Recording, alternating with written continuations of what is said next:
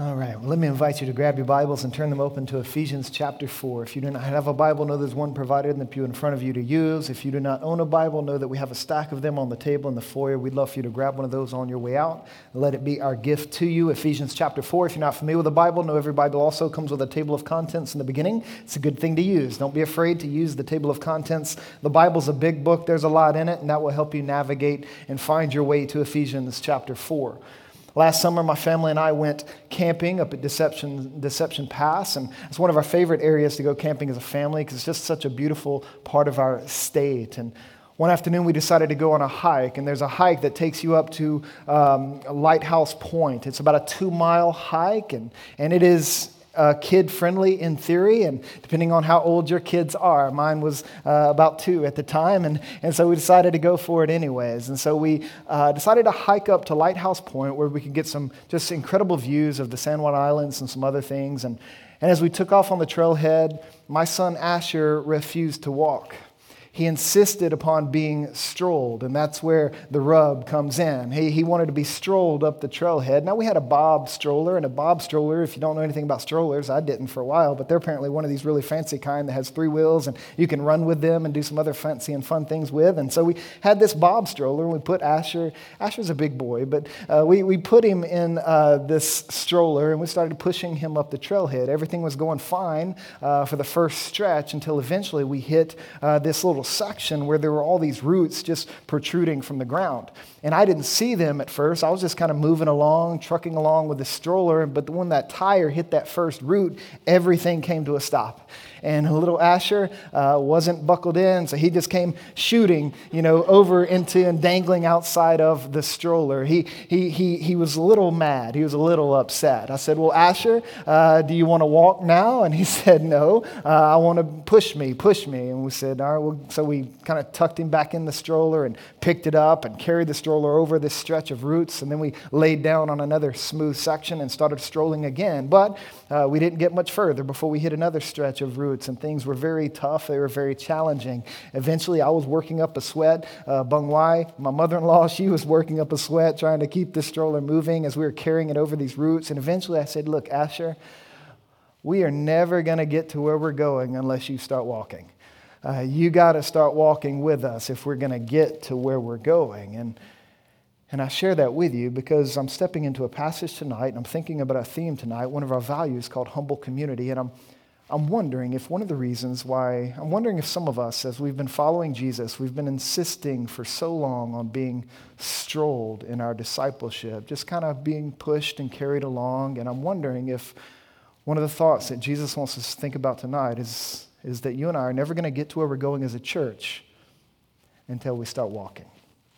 You and I are never going to get to where we're going as, as followers of Jesus in this world if we insist on being strolled all the days of our discipleship. There comes a point in time when every one of us have to step out of the stroller and walk alongside other followers of Jesus, moving towards the goals that God has set for us in the gospel. When you step into the book of Ephesians, this is kind of the theme, the direction that he moves in Ephesians chapter 4. He's writing this letter from prison. He's being put in prison because of his testimony to the gospel. And he's learned about this church in Ephesus, and he's writing to encourage them and he's writing to challenge them. In the first three chapters of this book, he's laying out uh, beautiful gospel realities, reminding the people that they are saved by grace through faith in Jesus, not of works, just exploring the beauty of God's gospel. But then when he turns the corner in chapter 4, verse 1, what does he say? He says, okay, the gospel does some things in us, and the gospel does some things through us. And so it's in light of the gospel that I want to encourage you to what? I want to encourage you to get out and walk. God wants his church to move to a particular destination. He wants his people to strive towards particular goals, but we're not going to get to that goals unless we step out of the stroller and we begin to walk together in obedience to Jesus. This is what he's saying in verse 1. I therefore, a prisoner for the Lord, urge you I urge you to walk in a manner worthy of the calling to which you have been called.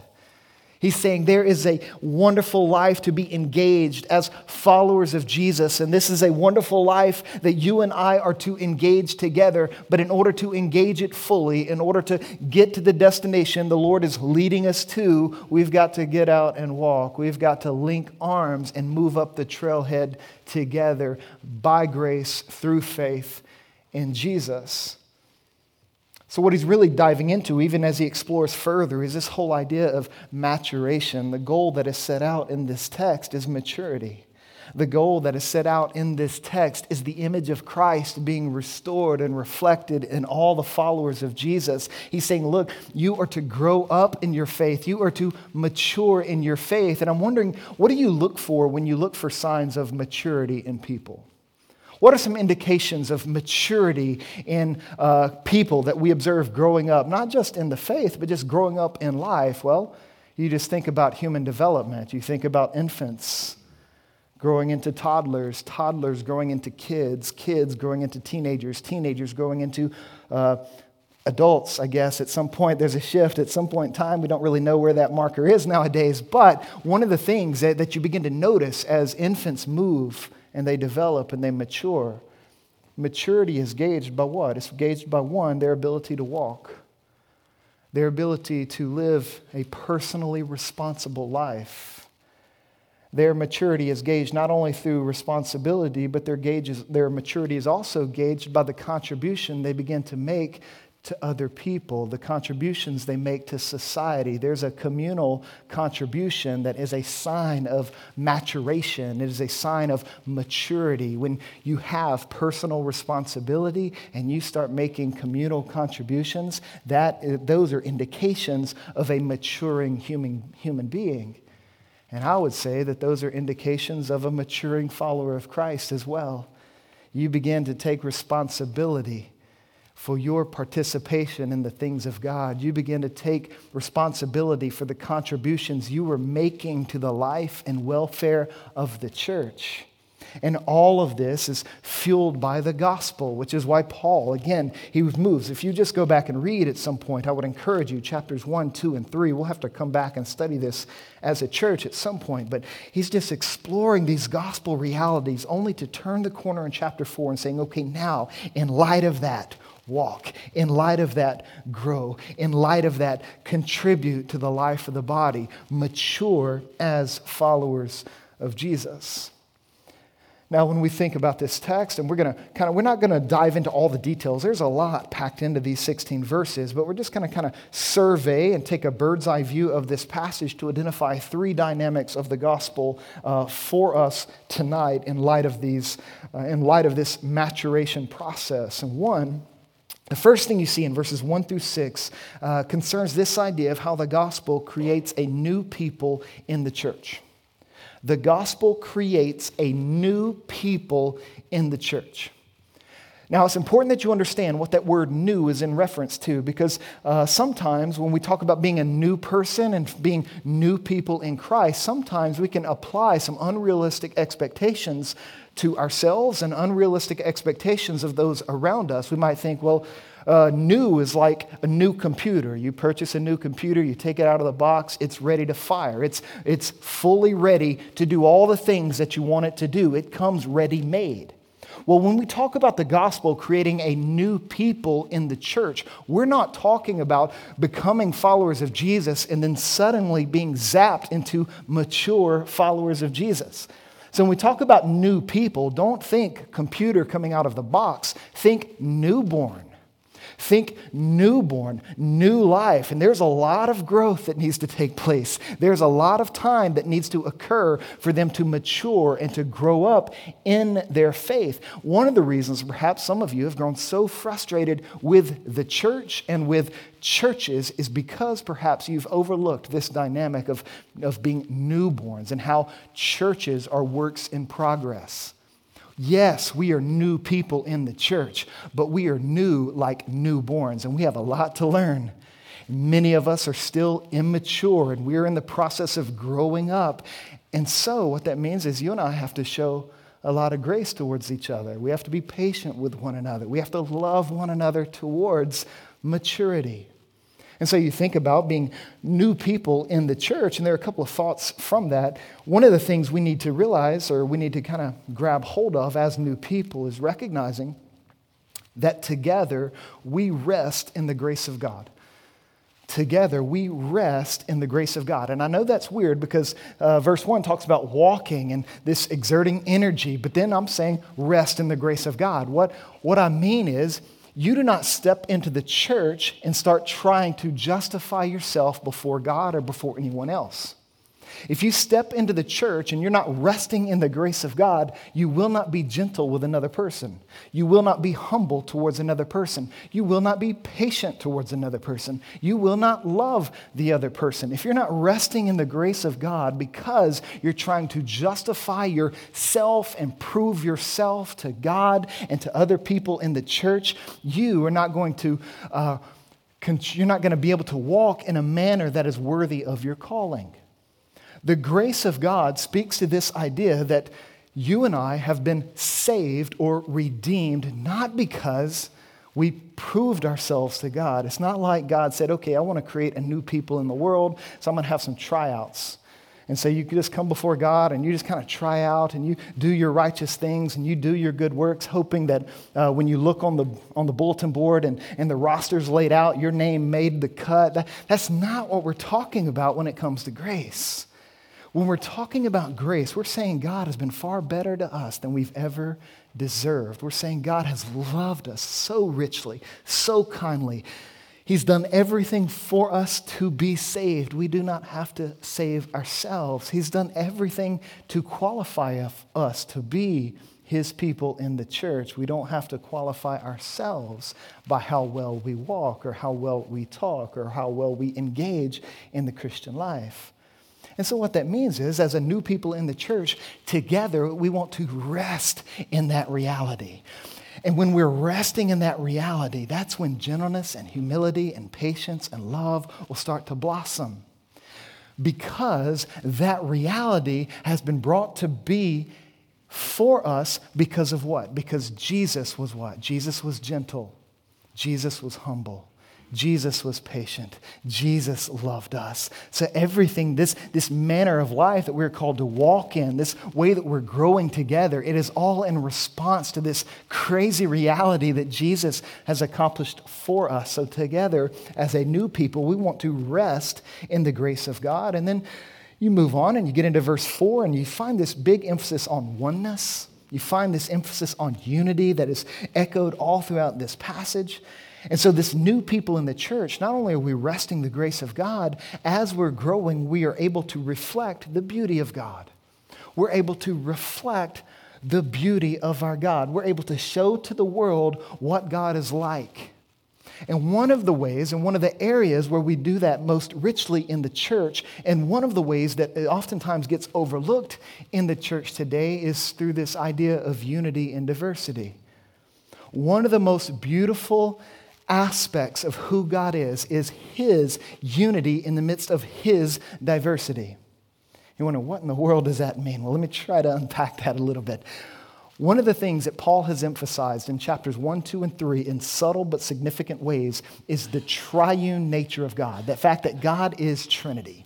He's referred to God the Father, he's referred to God the Son, he's referred to God the, God the Holy Spirit. He does the same thing in these verses here. He refers to the Spirit in verse 3. One Lord in verse 5 is his title for Jesus, and he refers to God and Father in verse 6. So you see the Trinity, this triune nature of God. Now, this is one of the most mind boggling realities in the universe. It's not truth for your head. If you sit down and if you want to try to philosophize and figure out how the Trinity works, you're just going to run yourself ragged. You can't do it. The Trinity isn't truth for the head, the Trinity is truth for the heart. And what the Trinity refers to is that we worship one God who exists eternally in three persons Father, Son, and Holy Spirit.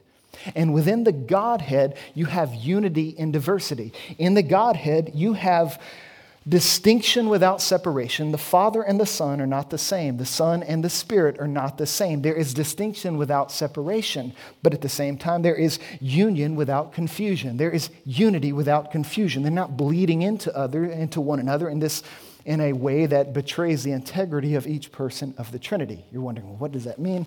I don't know. But that's, that's what we're saying here. God is triune. And there's a beautiful unity in the midst of diversity that exists in the Godhead. Now, think about this. In the beginning of the Bible, God created the world, and in the world, He made human beings. And in Genesis chapter 1, verse 26, how are human beings described? They are described as being created in what? In the image of God. So we were created in the image of God, and, and that means a lot of things. But then, how did God create us in His image? Well, he did so by making us relational people. He did so by making us uh, thoughtful people with minds and spirit, all these things. But there's one way that God has created us in his image that we have perhaps overlooked or neglected in our discipleship. When God created human beings, he created them male and female. And he put them together so that male and female became one, and they became the one unit there in the Garden of Eden.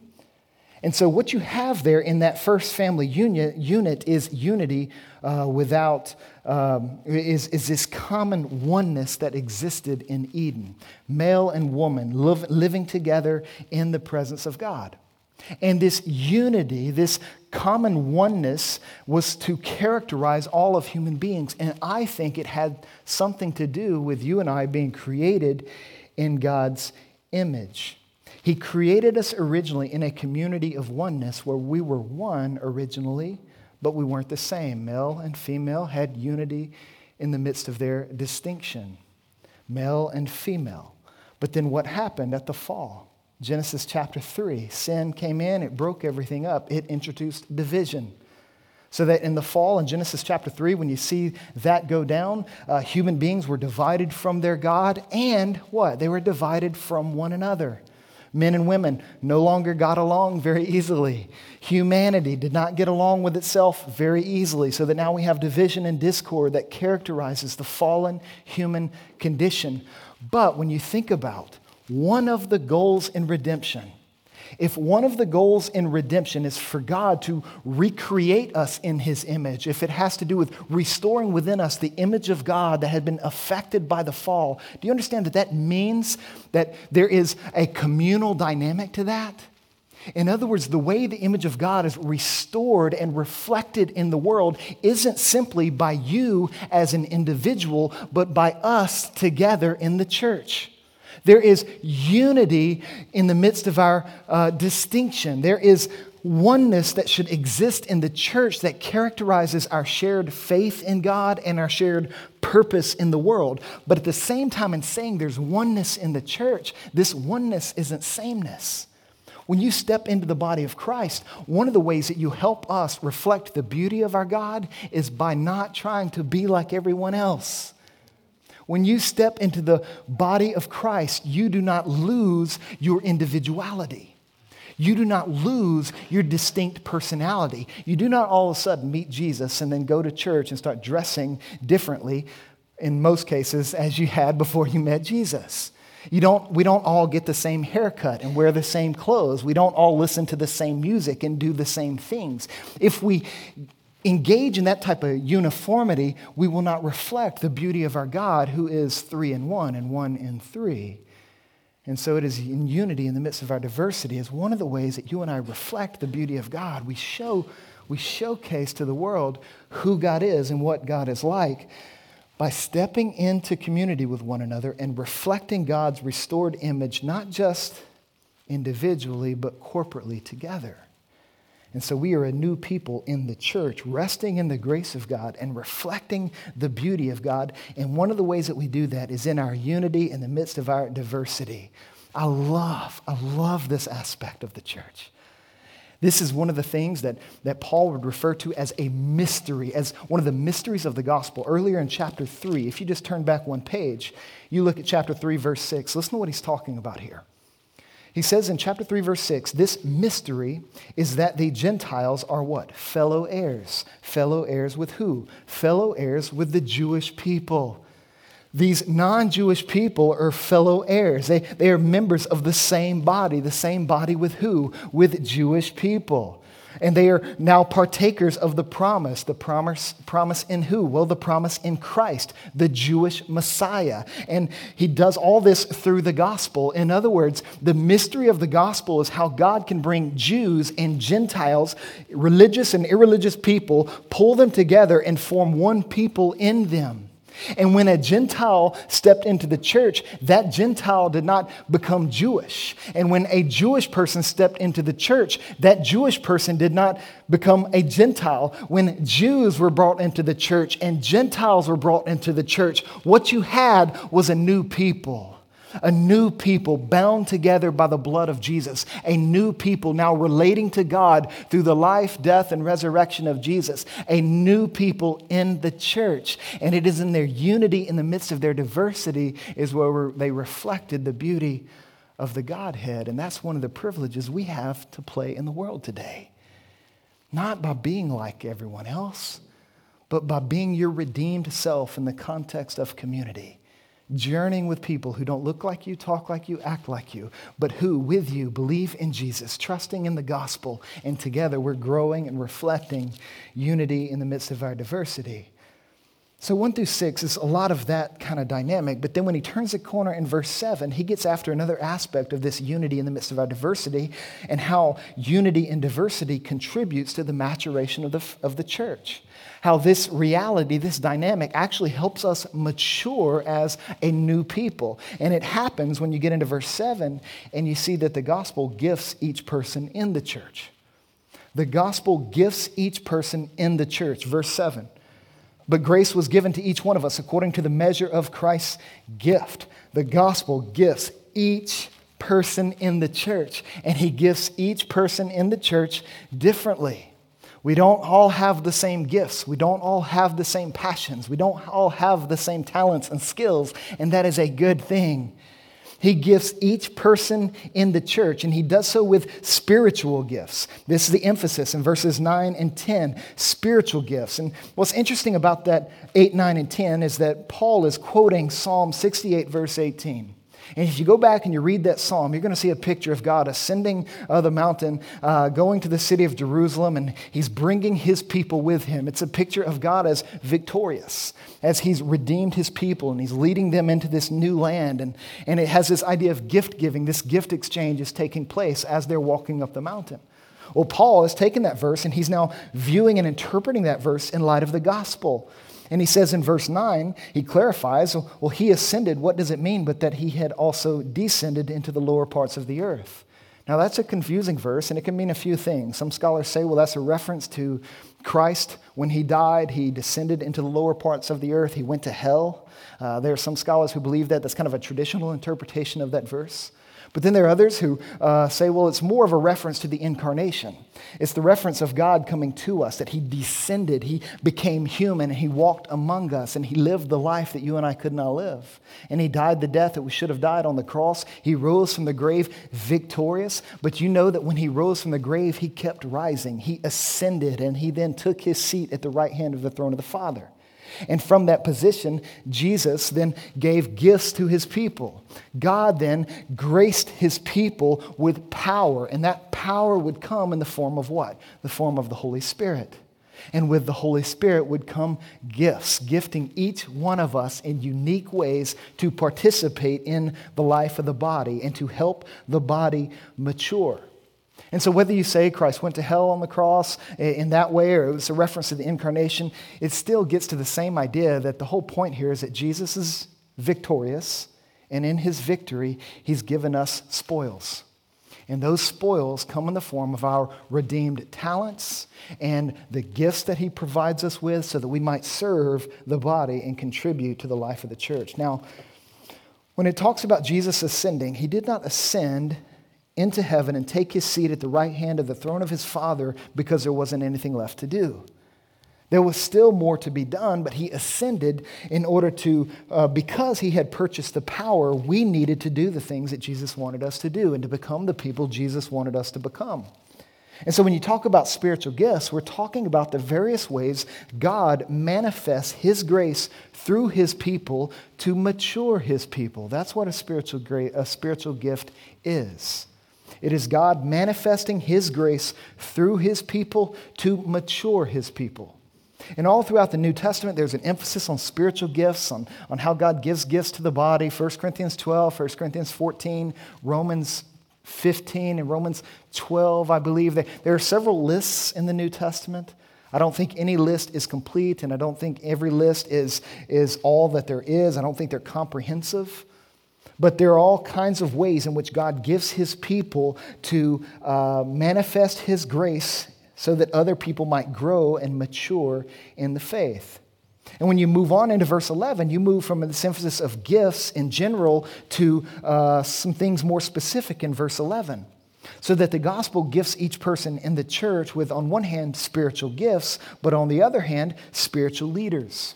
Spiritual leaders in verse 11, he says, and he gave the apostles, the prophets, the evangelists, the pastors, and teachers. He gave these leaders to the church. And he gave these leaders to the church to equip the saints for what? To equip the saints for the work of ministry, for building up the body of Christ. So each person in the church has been gifted with spiritual gifts, and every person in the church has been gifted with spiritual leaders. Now, the reason spiritual leaders exist in the church is to help you unlock your spiritual gifts and to leverage your spiritual gifts towards the maturation and the growing of people in the gospel. We have a twisted understanding of what leadership is supposed to do in the church. And we have a twisted understanding of what leadership is supposed to be about in the church. And, and, and part of the problem, part of the reason that is, is because we've been bad leaders. Bad leadership gives people the impression that the church exists to provide them with a platform for their leadership. Bad leadership gives churches the impression that churches exist to provide them with an opportunity to exert and to maximize their influence. But what you see in this text, in a gospel understanding of biblical leadership, is that the church doesn't exist to prop leaders up. Leaders exist, in a sense, to prop up the church, to build up the church, to equip the church, to mature the church. We, leaders, exist to serve you. We exist to equip you to do the works of the ministry. But what that also means is that we as leaders, we exist to not only equip you, it means that this whole idea of doing ministry it's not something that you should expect your leaders to do for you. Don't expect me and Bryant and the ministry team leaders and the other staff of our church, the elders of our church, whatever the case may be, do not expect us to do ministry for you. We are to do ministry with you.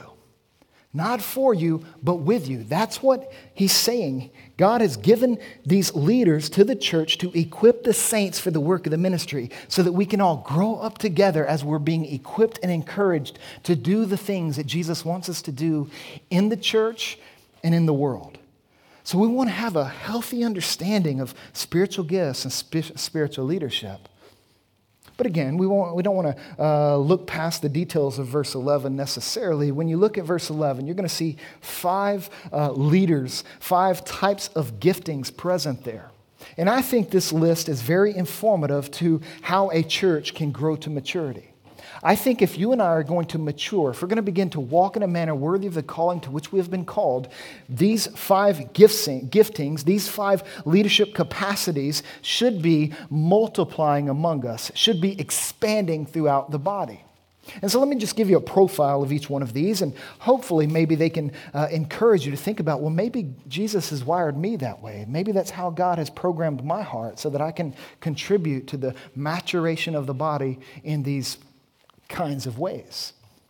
Well, first, you have this idea of the apostles. Now, when you read that word apostle there, I don't think that word is referring to the, or we don't want to interpret that as capital A apostle. We're not talking about Peter and Paul and those guys. Those, that was a unique crew that God used to do something very unique in the world. But there's still this apostolic dynamic that is at work in the life of the church that we need to hold on to. And so we want to think about uh, being apostolic as being these types of people who like to start new works and like to engage in new endeavors. They're great starters of things, they're entrepreneurial in their wiring. They love doing things fresh. And so, a person who may be gifted in this way, they're asking questions like, What new opportunities uh, do we as a church have for mission?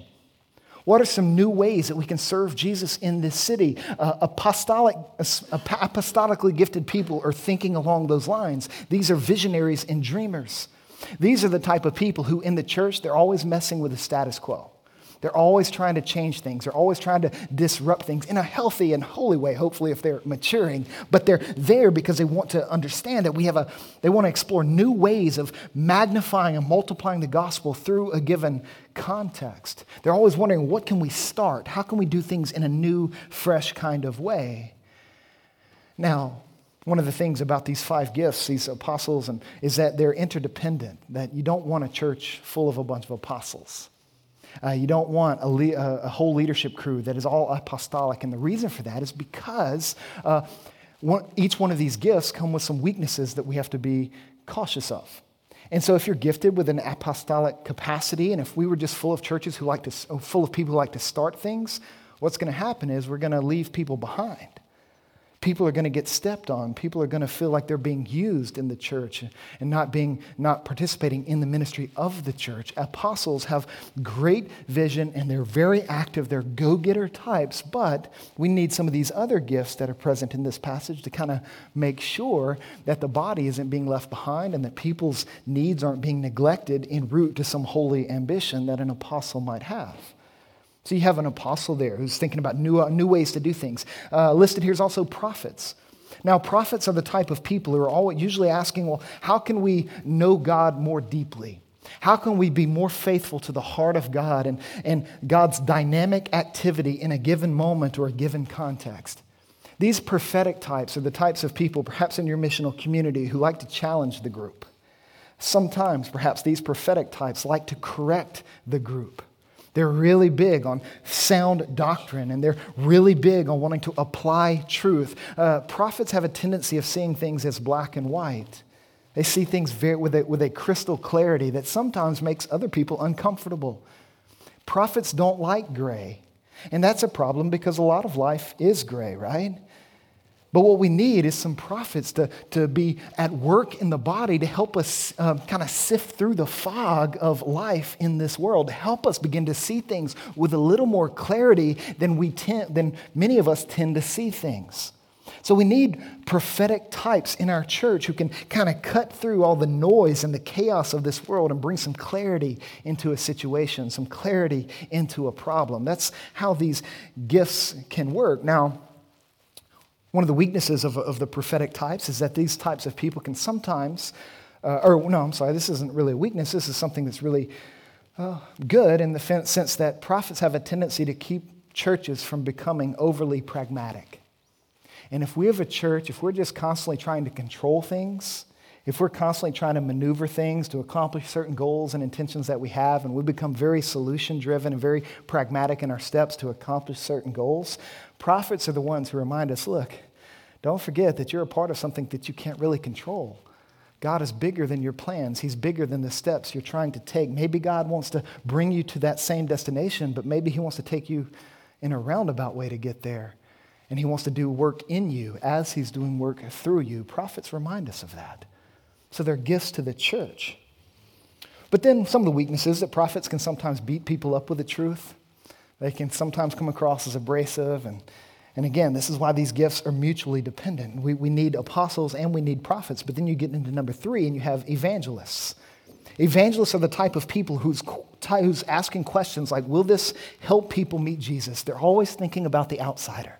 They're always wondering, well, is the language the preacher's using on Sunday nights, does that make any sense to a person who doesn't know Jesus? A lot of times it probably doesn't. But the evangelists in our church help us think through how are we introducing people to Jesus? How are we engaging lostness? A lot of evangelists prefer hanging out with non Christians. They actually prefer that than hanging out with Christians. But they hang out with these non Christians with the burden of introducing them to Jesus. That's what they want to do. But one of the weaknesses of the evangelistic types is that they focus so much on the outside that they devalue the inside. And the problem with the evangelists is sometimes they can become very judgmental of the church. Why aren't you guys doing enough to connect with people outside the church? Why are you guys not sharing the gospel more? And so evangelists can sometimes uh, lapse towards judgmental, but if that evangelist is maturing, if he's growing in the context of the body, what are they helping us do? Well, they're motivating us to go outside. They're keeping us from navel gazing as a bunch of Christians. They want us engaging lostness. That's evangelists or gifts to the church. And then, fourth, we have shepherds. And these people are very needed, especially when you think about apostles and prophets and evangelists. You need shepherds to come in and to provide some sobriety and to make sure people are being cared for in tangible ways. So, shepherd types tend to ask the question are we really caring for the people in the church? Are we shepherding people? Are we nurturing people? Are we loving people or overlooking people? Shepherds are thinking about those questions. Shepherds are burdened by any individual who might fall through the cracks of the community. And these types of leaders, this type of gifting is needed all throughout our body. We need more shepherds in the church. And they, the, these types of people aren't content with being shepherds by name only. These are the types of people who want to be involved in life with us. They want to focus on sheep, not just the flock. They want to focus on individuals, not just groups. Shepherds are pastoral, shepherds are loving, shepherds are nurturing, and we need shepherds in our midst. Do you see how it can be dangerous if you have just a bunch of one to the neglect of the other? If we have a bunch of apostles and no shepherds, we're not going to be a very mature church. If we have a bunch of evangelists but no prophets, we're going to be a very shallow church. If we have a bunch of apostles but no shepherds, we're going to be very ambitious, but our ambition is going to run away with us, and that's not going to lead us anywhere mature. And so we, we need all of these operating and engaging, uh, uh, appearing in the life of our church. And then lastly, you have teachers mentioned here. Teachers are those who like to train people in biblical knowledge and obedience. They're wondering okay, are we just relaying information or are we showing people and instructing them on how to apply that information? Teachers want to not only understand the Bible and explain the Bible, they want to apply the Bible. They want to make truth accessible and understandable. They want to help people process the beauty of the scriptures and the beauty of doctrine. These types of people love to research. But one of the weaknesses of the teacher is that they can kind of shore up in an office somewhere and detach themselves from people, just giving themselves to theoretical ideas rather than immersing themselves into the body, seeing real flesh and blood people that who's, who will be affected by that which is being taught. They love research, and another potential weakness of the teacher is that a teacher can talk too much. I don't know who that is, but a teacher can talk too much. And they can go on and on and give too much information, more information than probably what I did with the Trinity just a moment ago. That, that's one of the weaknesses that teaching uh, teachers can slide into. I remember in some of my counseling sessions, I'm sitting down with someone and I'm talking with them about what they're struggling with, and the teacher in me just wants to explain look, uh, you, you, just need to see, you, you, need to understand the situation. And I just want to explain them out of their problem. And so rather than listening, I'm talking way too much. And that's not, that's not good shepherding, that's not good discipleship. This is why, again, we need unity in the midst of our diversity. We need all of these gifts and types of, of personalities and people and gift sets uh, living and thriving and growing and serving in the body. Now, you might be wondering, well, do I fall in either of these categories? And wondering, well, how do I know if I do? And I would encourage you to, to consider three things. I would consider one, what are you passionate about? What are you passionate about? Perhaps as we walk through these five gifts and there was a particular one, and that's, that's when you lit up. That's when you really tuned in because that was kind of scratching an itch that you have, a passion that is at work in you. Perhaps there's abilities that you have shown forth in your life. You, you kind of, you're, you're a really good listener, or you're a really good communicator, or you're really good at befriending people who aren't Christians. You can speak their language, uh, and those types of things, just those abilities are present in you. But it's not just about discovering your passions and your abilities. You want to think about what gifts are being affirmed by other people.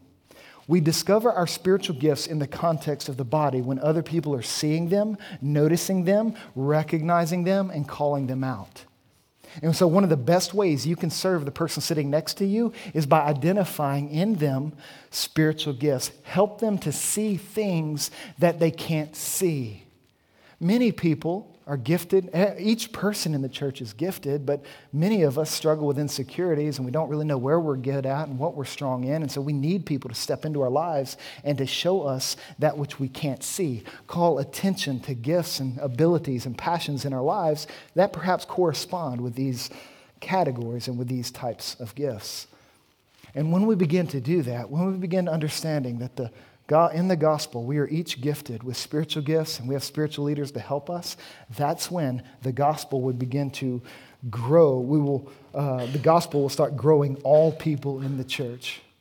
This is when the gospel will start maturing all people in the church. And this is really where Paul goes in verses 13 through 16. And there's a lot there, and I won't read all of it, but the gospel does intend to grow all people in the church as we're stepping in, sinking into our unity in the midst of our diversity. But if that's true, if, if maturation is the goal, then how do we know if we are spiritually immature? How do we know if we're strolling rather than walking in our discipleship? How do we know if we're just being pushed and not participating in the journey? Well, you can see it. Let me encourage you to examine how spiritual immaturity can show up in light of this passage. Now, remember, a lot of the movements in this text is moving from uh, childhood or infancy to adulthood to maturity. That's kind of the image that Paul is fleshing out in this text.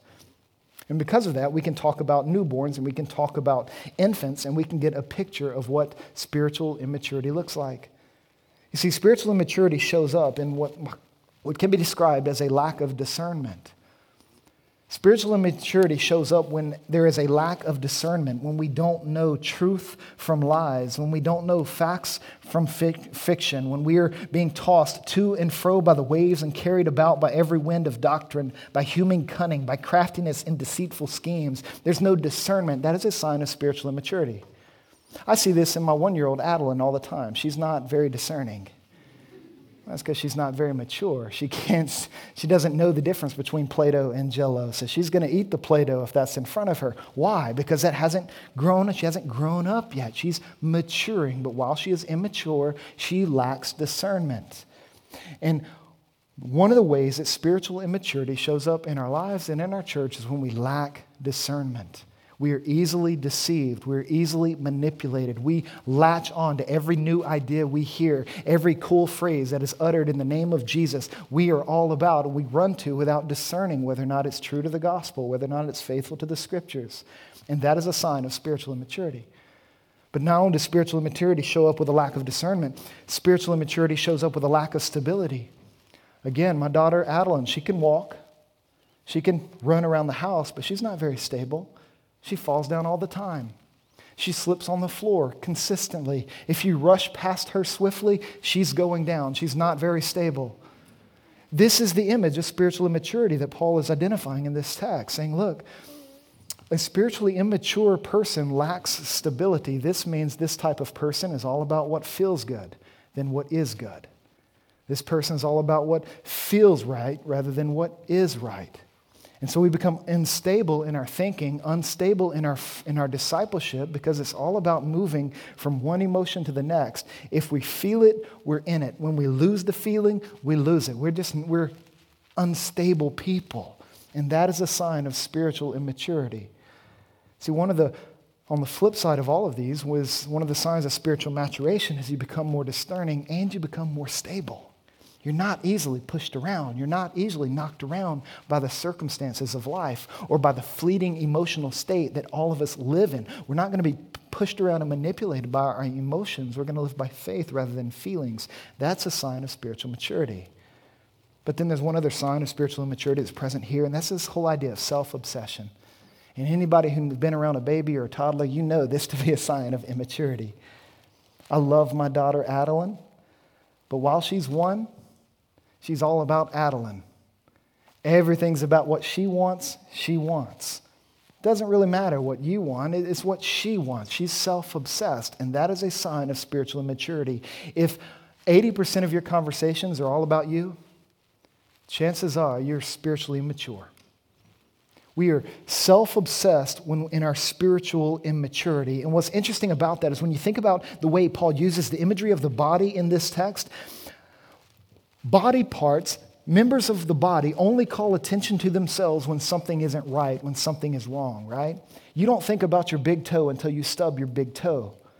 And then you think about it all the time. Well, if you are self obsessed, what do you think that says about the human ego? If we are self obsessed, that is a surefire indication that something isn't right. And the fallen human condition is characterized by a self centeredness, a self obsessionness that, that, that is unhealthy. It's not right. It is an indication of spiritual immaturity. And if we're all about ourselves in the church, we're strolling, we're not walking. We're showing up to the church, but we're not growing up in the church.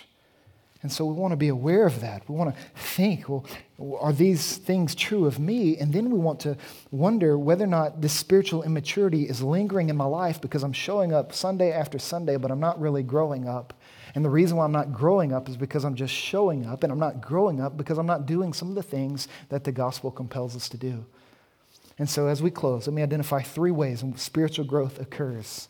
Three ways that you can start maturing in your faith, that we can start maturing together. One is that spiritual growth occurs as we sink into the body of Christ as we sink into the body of Christ. We're not just showing up and getting close to the church, we're sinking into the body of Christ. We're getting involved with the body of Christ. We're stepping into relationships where we can be known and know others. We, we're sinking into the body of Christ. Spiritual maturity and growth in Christianity doesn't happen just because you have individual personal quiet times. It doesn't happen if you only read the Bible by yourself in a closet or by yourself on a trailhead while hiking. It doesn't happen that way ordinarily. Do you want to know how many times the New Testament tells disciples to have a personal quiet time? Zero. Not one time will you read in Paul's epistles, have a personal quiet time, devote seven minutes a day to Jesus, walk through this plan of reading the Bible by yourself alone. Now, there's certainly there's value to that, but if that's all you do, you're not going to grow. If all you do is follow Jesus by yourself, you're not going to grow. You're missing the entire point of how you are to rest in the grace of God with others, how you are to reflect the beauty of God with others, unity in the midst of diversity, sinking into the body of Christ. So, yes, have your quiet times, read the Bible. Don't misunderstand what I'm saying, but don't reduce growth to that discipline. Spiritual growth occurs as you sink into the body, as you start reading the Bible with other people. You start talking about Jesus with others. You start praying, not just by yourself, but with the person sitting next to you and the people you're eating dinner with. You, start engaging in those types of activities, sinking into the life of the body. We, spirit, we grow spiritually. Not only we sink into the body of Christ, but as we do that, what do we do? Well, we start we begin seeking to serve, not simply to be served. We seek to serve, not simply to be served. Now, a lot of times when we first step into the church, we ask the question, How can this church serve me? And there is an appropriate time for that question to be asked. Because sometimes we need to be served, sometimes we need to be encouraged, sometimes we need to be nurtured. But at some point in time, you've got to graduate from the question, How can this church serve me? to How can I serve the church? You've got to mature beyond that question. Stop being so self obsessed and self focused and become, become other oriented in your discipleship. Wondering, how can I serve those around me? What are some ministries that need my help, that could use my gifts, that could use my passions, that could use my talents and skills? How can I contribute those to the body? And you'll find that spiritual growth happens as you do that. Jesus discipled his followers in stride. As they were walking through life together, serving the world together, they were doing things, growing together in that capacity, and we grow in a similar trajectory today. And then lastly, not only as we sink into the body of Christ, seek to serve, not simply to be served, getting involved in ministry teams, various things, we grow spiritually as we speak and hear the truth in love. This is where Paul lands in verses 15 and 16. Rather, speaking the truth in love, we are to grow up in every way. Speaking the truth in love. But it's not just speaking it, obviously, we want to hear the truth in love. Truth in love. saturating our speech to one another. Do you notice how all five of those gifts in verse 11 have, have to do with speaking, have to do with the use of words? I mean, all of them have to do with speaking, communicating something. And here, Paul qualifies our speech. We must speak and hear the truth in love. What this means is you and I must get to the point where we are absolutely honest with each other. Absolutely honest with each other.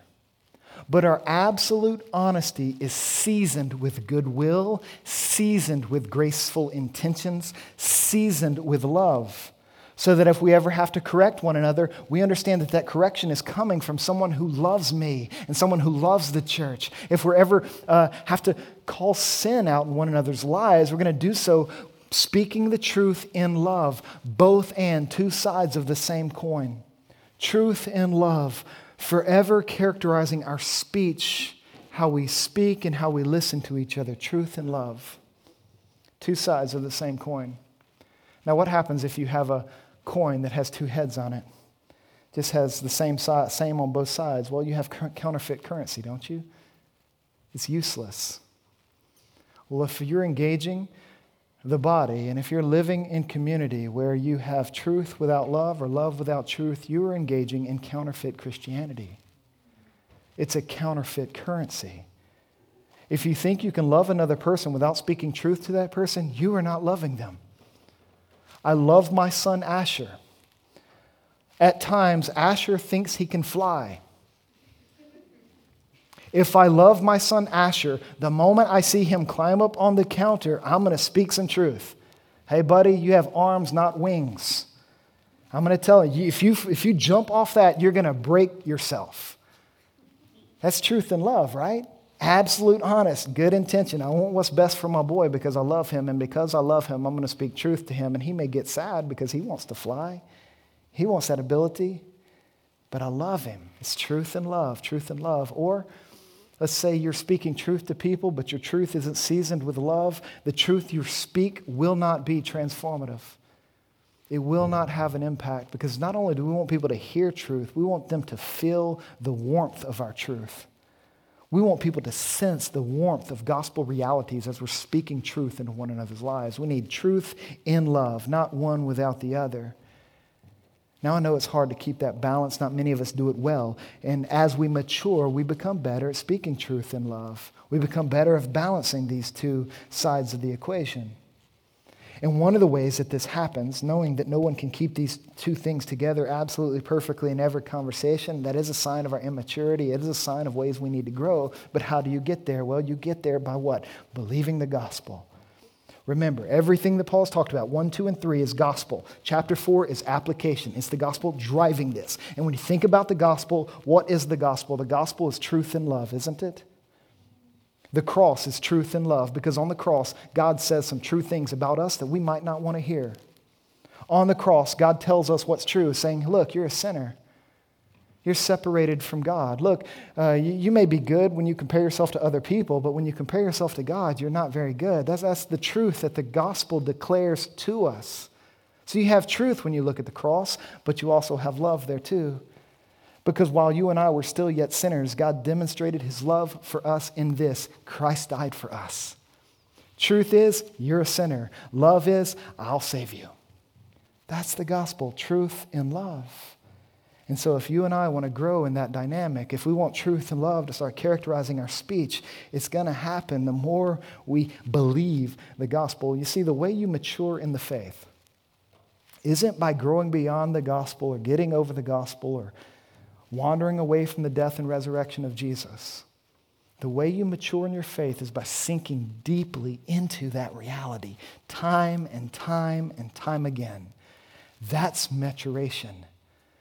We, sink, we rest in the grace of God. We reflect the beauty of God. We sink into the body of Christ. We serve one another in light of how we've been served by Jesus, and we speak the truth in love as we interact and talk and listen and engage one another in relationship. Let's pray. Heavenly Father, I pray that your Holy Spirit would help us to process these truths and these realities. I ask, God, that you would form us into a humble community who is character, who is a new people in the church, a people who is gifted together by your grace, and a people who are growing together here in the church, that we might continue to learn how to rest in your grace and how to reflect your beauty in the ways in which we serve one another, love one another in ways in which we serve the world and love the world. God, we ask and we pray that you would bring this about in Jesus' name. Amen.